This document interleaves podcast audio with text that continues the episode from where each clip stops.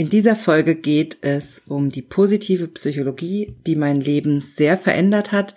Ich erkläre dir genau, worum es dabei geht und wie du das für dich anwenden kannst.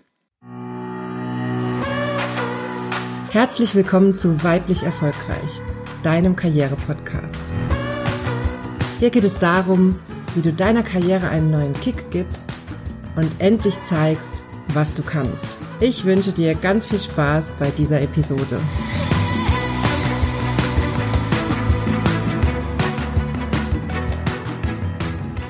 Hallo, schön, dass du eingeschaltet hast. Mein Name ist Dr. Johanna Disselhoff und in meinen Coachings und Workshops helfe ich Frauen wie dir dabei, beruflich sichtbar zu werden, Karriere zu machen und sich durchzusetzen, damit du im Job das Gehalt und die Wertschätzung erhältst, die du verdienst, und zwar ganz ohne dass du dich verbiegst oder deine Weiblichkeit aufgibst. Ich freue mich wie immer sehr, dass du bei dieser Folge dabei bist und heute gibt es die zweite Folge, also Teil zwei aus meiner Serie, was mein Leben verändert hat. Teil eins war das Thema Achtsamkeit. Da habe ich dir in der letzten Folge erzählt, warum Achtsamkeit so wichtig ist und wie das mein Leben komplett verändert hat und warum ich dir das unbedingt empfehle, dass du mit Achtsamkeit anfängst. Und das hast du dir hoffentlich angehört und hoffentlich auch schon ausprobiert. Und in dieser Folge geht es jetzt um die positive Psychologie. Das war nämlich das zweite Thema, was mich im Laufe meiner Karriere als Psychologin komplett verändert hat, worauf ich gestoßen bin und was wirklich ganz bestimmt auch das Potenzial hat, in deinem Leben was zu verändern. Also, worum geht's genau? Bei der positiven Psychologie. Positive Psychologie ist sozusagen die Gegenentwicklung zur klinischen Psychologie. Also die klinische Psychologie ist die Psychologie, die sich mit Krankheiten beschäftigt und es ist auch sozusagen die klassische Psychologie, also es ist das, was man von einem Psychologen erwartet, nämlich dass er sich mit psychischen Krankheiten wie Depression, Schizophrenie, Manie und all diesen Dingen auskennt. Und das kann man auch normalerweise als Psychologe, zumindest wenn man so ein breites Studium gemacht hat. Mittlerweile gibt's ja auch viele spezialisiertere Studiengänge, da kommt das vielleicht nicht mehr unbedingt vor. Aber im Normalfall kennt man sich als Psychologe mit diesen Themen aus. Es geht also in der klassischen Psychologie ganz, ganz stark darum, wie kranke Menschen wieder gesund werden können, also wie man Depressionen behandeln kann, wie man Ängste behandeln kann oder wie man auch Schizophrenie behandeln kann und all die Störungen, die eben in den psychologischen Bereich fallen. Das ist natürlich eine ureigene Aufgabe von Psychologen und Psychiatern, sich mit diesen Themen auszukennen und daran zu arbeiten. Aber die Psychologie hat berechtigterweise irgendwann gesagt, okay, wir haben sehr viel zu bieten für Menschen, die krank sind.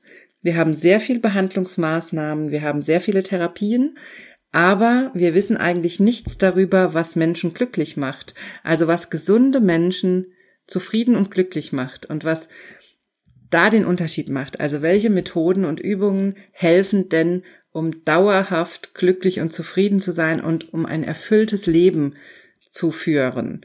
Und aus dieser Idee heraus ein Gegenstück praktisch zur klinischen Psychologie und zu den Krankheiten zu entwickeln und zu sagen, Psychologie kann eigentlich viel, viel mehr. Wir können nicht nur kranken Menschen helfen, sondern wir können auch gesunden Menschen zeigen, wie sie zufriedener werden. Und wir können all die Methoden und Übungen sammeln, die Menschen glücklich machen.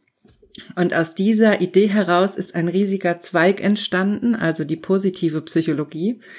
Und da gibt's mittlerweile ganz, ganz viele Übungen, ganz, ganz viele Themen, ganz viele Ansätze und auch Forschungsgruppen, die sich damit beschäftigen. Und das ist ein wahnsinnig spannendes Thema. Und die Idee dahinter ist, dass, das habe ich auch im, in der Achtsamkeitsfolge schon erklärt, die Idee dahinter ist immer, dass unsere Realität durch unsere persönliche Wahrnehmung entsteht. Also die Welt ist nicht so, wie du sie siehst, sondern du siehst die Welt so, wie du bist. Das klingt jetzt vielleicht komisch und verwirrend, aber ich sag's nochmal, weil es jetzt vielleicht auch ähm, schwierig war, das gleich mitzukriegen. Also die Welt ist nicht so, wie du sie siehst, sondern du siehst die Welt so, wie du bist.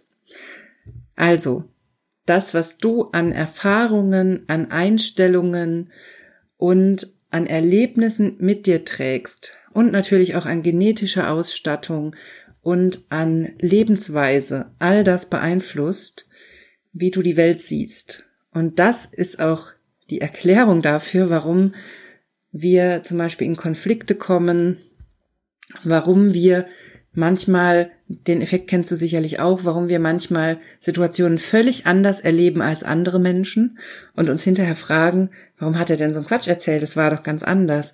Oder uns hinterher fragen, warum hat er denn so reagiert, das war doch gar nicht so gemeint. Die Realität ist eine Fiktion, die in deinem Gehirn entsteht. Und deine Realität muss nichts, aber wirklich auch gar nichts mit der Realität einer anderen Person zu tun haben. Selbst wenn ihr im gleichen Raum seid, das gleiche macht, die gleichen Dinge um euch rum habt, dann kann es sein, dass ihr in zwei völlig unterschiedlichen Realitäten lebt, weil ihr die Welt einfach völlig anders wahrnehmt. Und das ist ein ganz, ganz wichtiges Grundverständnis für die positive Psychologie und auch die Achtsamkeit, denn durch diesen Mechanismus das, das ist also eigentlich was Wunderbares, es ist was Tolles, denn dadurch haben wir die Möglichkeit, unsere Welt komplett zu ändern. Denn wenn die Welt rein in unserem Kopf entsteht, dann haben wir natürlich alle Möglichkeiten, diese Welt komplett zu ändern.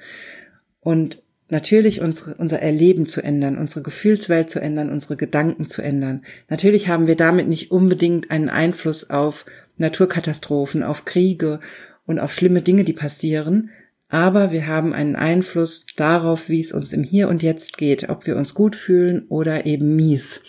Und das macht natürlich einen riesen Unterschied. Und genau darum geht's auch in der positiven Psychologie. Die Gefühle zu verbessern, sich besser zu fühlen, sich tagsüber gut zu fühlen. Natürlich, es ist auch eine Illusion, immer zu meinen, dass das Ziel wäre, immer glücklich zu sein, immer zufrieden zu sein, immer begeistert zu sein. Denn negative Emotionen gehören zu unserem Leben dazu. Die sind auch ganz, ganz wichtig. Die haben, jede Emotion hat eine Botschaft. Also diese Emotionen haben immer eine Botschaft. Und das ist natürlich auch Teil des Ganzen, dass du lernst, deine Emotionen zu verstehen. Und in der positiven Psychologie geht es uns eben jetzt darum, diese Wahrnehmungsphänomene zu verändern, damit wir glücklicher werden. Also unsere Wahrnehmung zu verändern, um zufriedener zu werden. Ich bin auf die positive Psychologie gestoßen, als ich vor mehreren Jahren eine Zeit lang in der Abschiebehaft gearbeitet habe und damit extremen Fällen immer konfrontiert war und mit extrem verzweifelten Menschen. Wir hatten es da wirklich auch mit ergreifenden Schicksalen zu tun, mit Menschen, die in wirklich schlimme Verhältnisse zurückgeschickt wurden und zurück mussten, die wahnsinnige Angst hatten vor der Abschiebung, die darauf auch extrem reagiert haben teilweise. Und ich bin damals eben ganz oft nach der Arbeit. Ich habe da immer sehr lange Schichten ge gemacht. Ich war da oft zehn bis zwölf Stunden und habe oft auch ohne großartige Pause durchgearbeitet, weil einfach so viel zu tun war. Und bin nach diesen Tagen, das habe ich an zwei Tagen die Woche meistens gemacht, in dem damaligen Job, an diesen Tagen bin ich nach Hause gekommen und war fix und fertig. Und wenn ich donnerstags dort war und abends nach Hause kam, dann wusste ich wirklich nicht, wie ich den nächsten Tag, den Freitag noch schaffen soll. Wenn ich dann wusste, ich muss freitags arbeiten, dann, wusste, dann wusste ich nicht, wie ich es schaffen soll, weil ich mich so leer, kraftlos, ausgelaugt gefühlt habe und das Gefühl hatte, dass ich trotzdem niemandem helfen konnte. Also, dass ich diesen Menschen dort auch trotzdem nicht helfen konnte, weil ich natürlich die Situation nicht ändern konnte. Und wir haben ja ganz oft das Gefühl, wir müssten an der Situation was ändern, damit es uns besser geht. Wir haben ja ganz oft das Gefühl, jemand anderes müsste was machen, damit es uns besser geht oder die Situation müsste eine andere sein, damit es uns besser geht. Und wenn es nicht so wäre, dann würde es uns ja viel, viel besser gehen. Und genauso ging es mir damals auch. Ich habe gedacht, ich kann diesen Menschen nicht helfen, weil ich natürlich nichts gegen die Abschiebung tun kann, weil das natürlich auch überhaupt nicht im Sinne des Systems ist, denn es hat natürlich an anderer Stelle eine Richterin oder ein Richter entschieden, dass diese Person abgeschoben wird, natürlich auch meistens aus sehr guten Gründen. Und dann ich als Psychologin im Gefängnis einfach das Gefühl hatte, ich kann nichts ausrichten. Und gleichzeitig fühle ich mich völlig leer und ausgelaugt, weil ich eben nichts machen kann, weil ich mich wahnsinnig hilflos fühle. Und damals habe ich angefangen, nach Methoden zu suchen, mit denen man helfen kann in Situationen, in denen es eigentlich ausweglos ist. Also, ich habe überlegt, was kann man denn tun, wenn man eigentlich nichts tun kann? Und habe angefangen, in diese Richtung zu recherchieren, habe nach Studien gesucht, habe nach Büchern gesucht, habe nach Materialien gesucht und bin dann sehr schnell über das Thema Hilflosigkeit zu Martin Seligmann gelangt.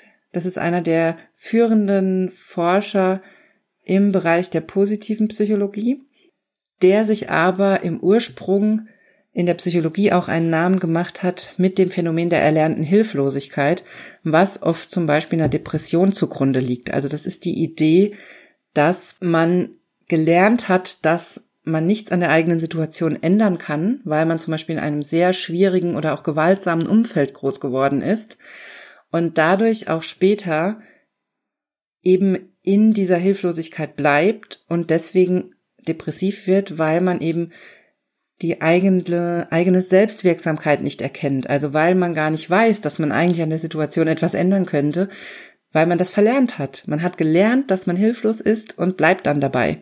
Und diese Hilflosigkeit ist ein ganz, ganz wichtiger Ausgangspunkt, denn die positive Psychologie vermittelt eben genau das Gegenteil, nämlich, dass man immer etwas tun kann, selbst wenn die Situation ausweglos aussieht und sich so anfühlt, dann haben wir in unserer Psyche immer noch unglaublich viele Möglichkeiten, etwas an unserer Situation und an der Realität zu ändern.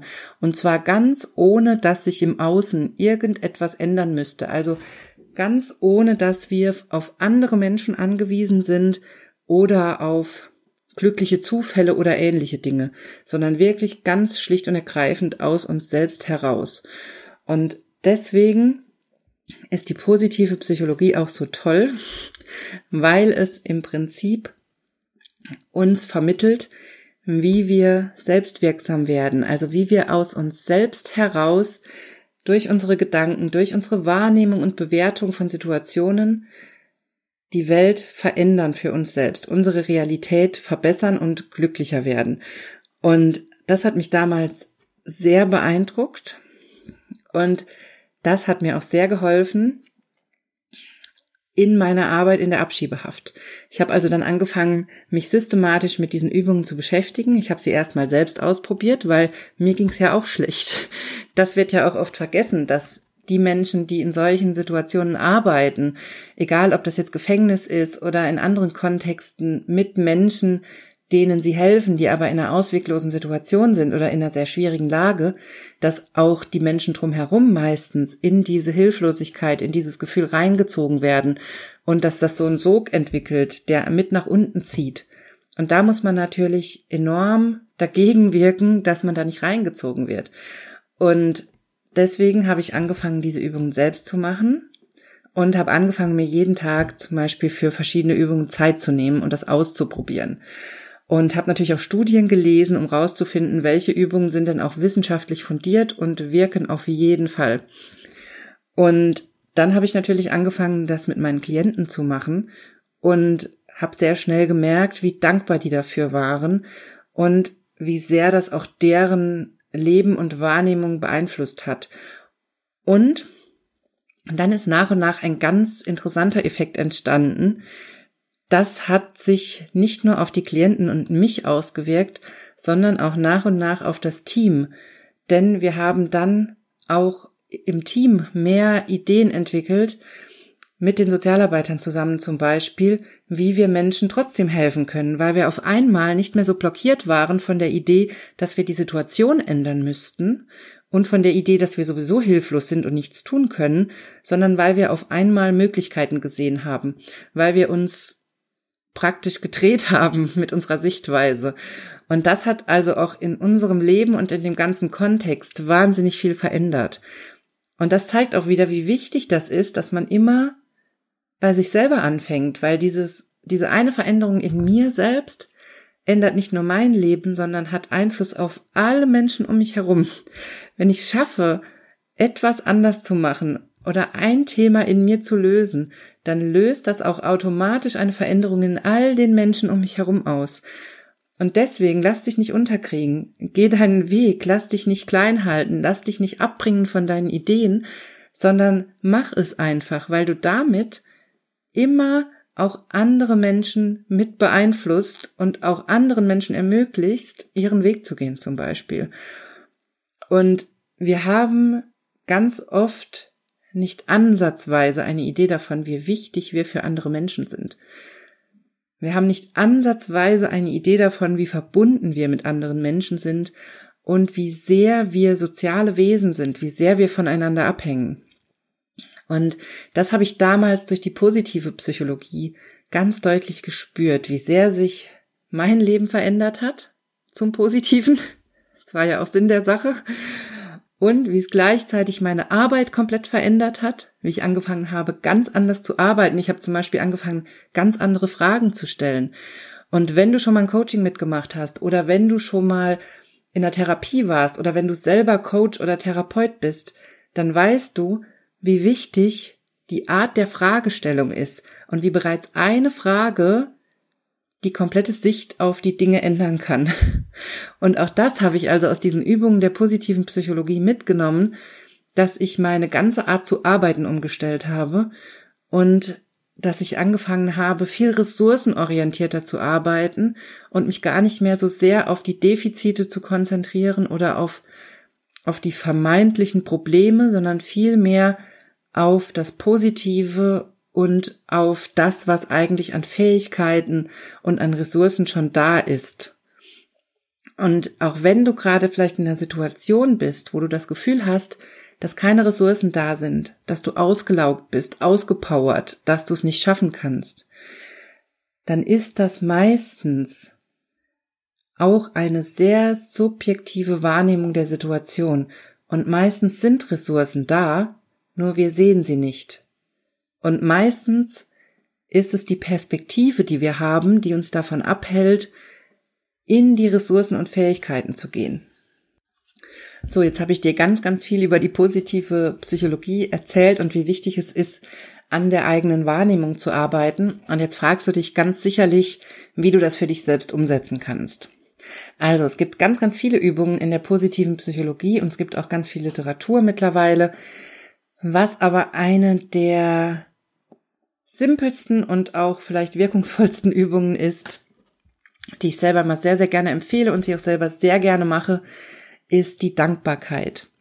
Davon hast du ganz bestimmt schon gehört, vor allem wenn du vielleicht andere Podcasts hörst, denn Dankbarkeit ist ein Thema. Davon erzählen natürlich ganz, ganz viele Menschen, weil es eine wahnsinnige Kraft entfaltet, wenn du dankbar bist. Und Dankbarkeit ist gleichzeitig aber eine ganz simple Übung, die du täglich machen kannst. Und zwar geht's bei der Dankbarkeitsübung schlicht und ergreifend darum, dass du dir jeden Abend aufschreibst, wofür du heute dankbar warst. Und das können kleine Dinge sein, es können auch große Dinge sein. Also du kannst natürlich jeden Abend hinschreiben, dass du dankbar bist für deine Familie, für deine Freunde, für deine Arbeit, für deine Hobbys, dafür, dass wir in Deutschland leben, dass es uns hier gut geht, dass wir sicher sind, dass wir in einem sehr, sehr stabilen System leben, dass wir sehr gute Lebensbedingungen haben. All diese Dinge, also die großen Dinge, das kannst du dir aufschreiben. Aber noch viel wirkungsvoller wird's, wenn du die ganz kleinen Dinge aufschreibst. Also wenn du anfängst, wirklich zu überlegen, wofür war ich denn heute dankbar? Vielleicht hat dir ein Kollege einen Kaffee gebracht. Vielleicht hat eine Klientin dir ein tolles Feedback gegeben.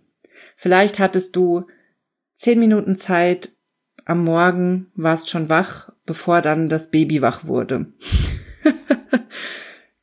Kleiner Glücksmoment, der bei mir sehr selten vorkommt. Deshalb weiß ich ihn so zu schätzen. Und schreibe den auf meine Dankbarkeitsliste. also solche Dinge. Diese ganz kleinen Dinge im Alltag. Und wenn du das eine Zeit lang machst, wenn du dich ein paar Tage lang abends hinsetzt und dir aufschreibst, deinen Tag durchgehst und dir aufschreibst, wofür du dankbar bist, dann wirst du nach und nach merken, dass du schon tagsüber diese Momente viel besser realisierst und sie auch viel besser auskosten kannst. Und das ist natürlich das Entscheidende daran. Also das Entscheidende ist nicht eigentlich das Aufschreiben, aber das Aufschreiben ist wichtig, um in dieses Mindset zu kommen. Also um sich täglich daran zu erinnern, dass man auf diese Momente achtet. Und wenn du das regelmäßig machst, dann wirst du darin immer besser und dann wirst du auch immer mehr Dankbarkeitsmomente entdecken. Und dann wirst du immer mehr in diesem Gefühl der Dankbarkeit sein, tagsüber auch schon. Und dann, jetzt kommt noch so ein äh, Pro-Tipp für die, die jetzt noch eins drauflegen wollen, was ich dann auch sehr, sehr gerne mache, wenn ich dann durch diese Dankbarkeitspraxis merke, dass gerade, dass ich gerade jetzt im Moment in einem wunderbaren Moment bin, der perfekt ist, der sich wunderbar anfühlt, für den ich unfassbar dankbar bin, dann mache ich wie so einen inneren Screenshot. dann schließe ich kurz die Augen, wenn das geht, und speichere diesen Moment ab. Und dann lege ich mir wie so ein inneres Album an oder so eine innere Schatzkiste mit all diesen wunderbaren Glücksmomenten, die ich mir gespeichert habe.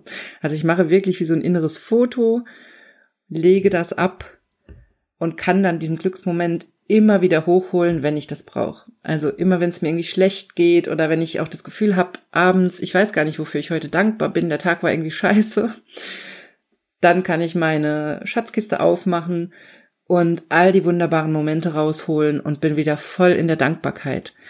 Und diese Wahrnehmungsänderung, also ich habe das damals, ja wie gesagt, in meiner Zeit im Gefängnis angefangen und diese Art der Arbeit hat mein, meinen Alltag komplett verändert. Und deswegen habe ich auch immer versucht, das auch an Kollegen weiterzugeben und das auch in meine Arbeit noch mehr zu integrieren, weil ich einfach am eigenen Leib gespürt habe, wie sehr sich mein Leben, mein Alltag und meine Arbeit durch die Dankbarkeit und vor allem durch die, diese Wahrnehmungsveränderung verändert haben. also dadurch, dass ich anders durch den Tag gegangen bin, war auf einmal natürlich eine ganz andere Energie da und eine ganz andere Aufmerksamkeit für schöne Dinge. Und das macht natürlich gleichzeitig, das ändert nichts an den negativen Dingen. Aber die negativen Dinge werden, sind nicht mehr so wichtig sondern dein Augenmerk liegt nach und nach auf den positiven Dingen. Und das Wichtige daran, was ich dir in dieser Folge unbedingt mitgeben will, ist, dass du das in der Hand hast, welchen Erlebnissen du mehr Gewicht gibst. Und natürlich geht das nicht einfach, indem du das jetzt entscheidest und sagst, so, schnipp ab morgen gucke ich nur noch auf die guten Dinge. Das hat ganz oft den gegenteiligen Effekt, dass uns dann die negativen Dinge noch mehr anspringen. Das kennst du vielleicht auch. Diese Idee, ab morgen ändere ich mein Leben, das ist meistens, verkehrt sich ganz schnell ins Gegenteil. Aber was wirklich funktioniert, ist eben dieses schrittweise Üben über zum Beispiel diese Dankbarkeitsübung. Es gibt noch tausend Übungen mehr, aber über diese Dankbarkeitsübung, dafür brauchst du nur drei Minuten abends. Schreib dir auf, wofür du heute dankbar bist und zwar am allerbesten für so ganz kleine Dinge tagsüber, die passiert sind wenn dir nichts einfällt, dann für die Großen. Und das machst du jeden Tag. Und du wirst das irgendwann ganz sicherlich merken, dass du nach und nach im Alltag viel aufmerksamer wirst und viel mehr Glücksmomente erlebst, weil du an deiner Wahrnehmung arbeitest. Also die Wahrnehmung zu verändern ist nichts, was du entscheiden kannst. Deine Wahrnehmung kannst du nicht einfach umstellen mit Knopfdruck. Deine Wahrnehmung, die hast du ja aufgebaut über Jahre und Jahrzehnte hinweg das ist natürlich auch ein Konstrukt unserer Gesellschaft. Es wird uns natürlich auch gesellschaftlich suggeriert, wie wir Dinge wahrzunehmen haben. Und deswegen lässt sich das nicht einfach ausschalten. Unsere Wahrnehmung müssen wir Schritt für Schritt anpassen, wenn wir etwas in unserem Leben verändern wollen. Und das schaffst du mit der positiven Psychologie und wenn du es ausprobieren magst, dann gerne mit der Dankbarkeit. Und Ich hoffe, dass ich dir jetzt einen guten Einblick vermitteln konnte in die positive Psychologie und dass ich dir vor allem auch mitgeben konnte, dass deine Realität nicht so bleiben muss, wie sie jetzt ist, sondern sie darf auch besser werden, sie darf glücklicher werden, sie darf schöner werden und das ist mir wichtig, dir hier mitzugeben. Also, schreib mir sehr, sehr gerne dein Feedback zu dieser Folge.